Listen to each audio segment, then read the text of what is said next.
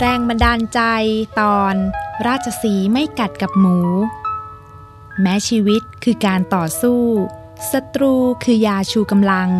แต่ในบางครั้ง การตัดสินใจที่จะไม่สู้ อาจต้องใช้พลังใจ ยิ่งกว่าการเข้าปะทะกับศัตรูเสียอีก เพราะความอดกลั้นยับยั้งชั่งใจ ย่อมมาจากกำลังใจที่เข้มแข็ง ไม่น้อยไปกว่าความกล้าหาญเลย ราชสีตัวหนึ่งอาศัยอยู่ในถ้ำณป่าหิมวัน วันหนึ่ง ราชสีได้ออกจากถ้ำไปหาอาหาร เมื่อกินอาหารอิ่มแล้วจึงลงไปดื่มน้ำที่สระใกล้ๆเชิงเขา ขนาดนั้นเอง ราชสีได้เหลือบไปเห็นสุกรหนุ่มตัวหนึ่งกำลังคุยหาอาหารอยู่ใกล้สระนั้น จึงนึกในใจว่า วันนี้เราอิ่มแล้ว มูอ้วนตัวนี้จะเป็นอาหารของเราในโอกาสต่อไป คิดแล้วจึงเดินเลี่ยงหลบไป ด้วยเกรงว่า หากสุกรเห็นตนเข้าก็จะไม่กล้ามาที่นี่อีก ฝ่ายสุกร พอเงยหน้าเจอราชสีก็ตกใจกลัวแทบสิ้นสติ จะหนีก็ก้าวขาไม่ออก แต่ครั้นเห็นราชสีเดินเลี่ยงหนีไปเช่นนั้น ก็เกิดอหังการ คิดว่า ราชสีคงกลัวตนเป็นแน่สุกรหนุ่มผู้คึกขนองจึงร้องตะโกนท้าทายราชสีว่า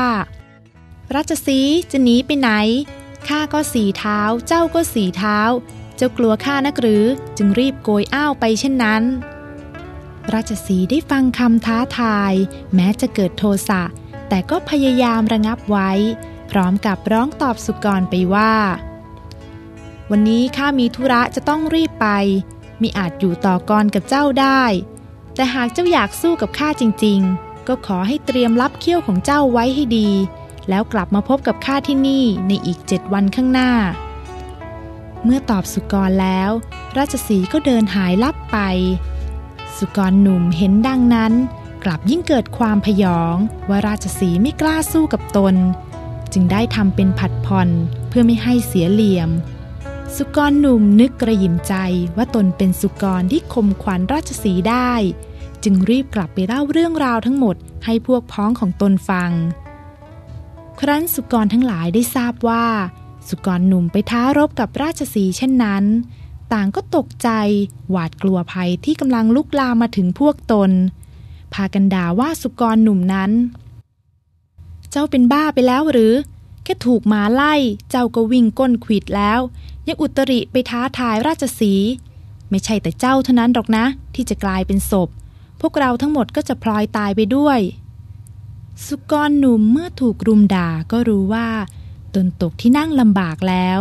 ได้แต่ร้องอ้อนวอนขอให้พวกพ้องสุกรช่วยตน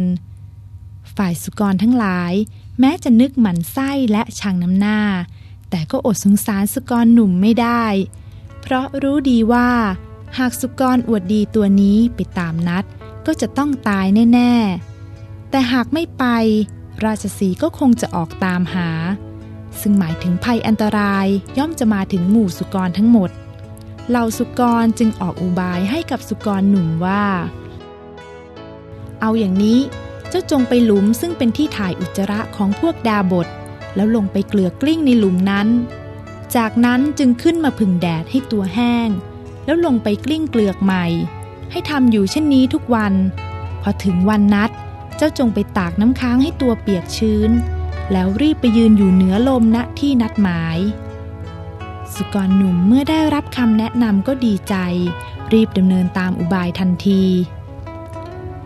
ฝ่ายราชสีหลังจากที่นัดกับสุกรแล้วก็กลับมาพักผ่อนอยู่ในถ้ำโดยไม่ออกไปหาเหยื่อเลย เมื่อราชสีนึกได้ว่านัดกับสุกรไว้ ก็รีบตรงไปยังที่นัดหมาย ครั้นใกล้จะถึงก็จะได้กินตุตุโชยมากระทบปลายจมูก ด้วยความที่ราชสีเป็นสัตว์ที่รักความสะอาด จึงรู้สึกรังเกียจกลิ่นที่โชยมายิ่งนัก และเมื่อมองไปเห็นสุกร ซึ่งเนื้อตัวเปลอะไปด้วยสิ่งปฏิกูล ก็รู้สึกขยะขยงทำท่าจะหันหลังกลับ สุกรหนุ่มเห็นดังนั้นกลับมีใจลำพอง ร้องท้าทายว่า มาสิเจ้าราชสีแน่จริงก็มาสู้กับข้า หากเจ้าไม่กล้าสู้ก็บอกมา ไม่ต้องทำอิดเอื้อน ราชสีเมื่อถูกท้าทายยั่วโทสะเช่นนั้น ก็สู้ทนระงับยับยั้งใจ เพราะแม้ตนจะสามารถปลิดชีพสุกรได้ในชั่วพริบตา แต่ก็รู้สึกรังเกียจในปฏิกูลของสุกรนั้นยิ่งนัก ได้แต่ข่มใจตอบไปว่า เจ้าสุกรสกปรกเล่กลของเจ้านั้นดีจริงข้าไม่สู้เจ้าหรอก อย่าว่าแต่เอาปากกัดเจ้าเลย ค่เอาเท้าตบเจ้าข้าก็ไม่อยากทำข้ายอมยกชัยชนะให้เจ้าไป แต่ข้าจะไม่ยอมให้ตัวของข้าต้องเปรอะเปื้อนปฏิกูลของตัวเจ้า แม้แต่นิดเดียว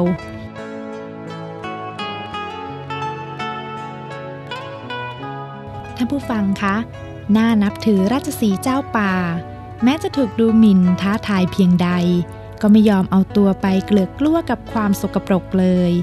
นี่คือชาติราชสีที่แท้จริง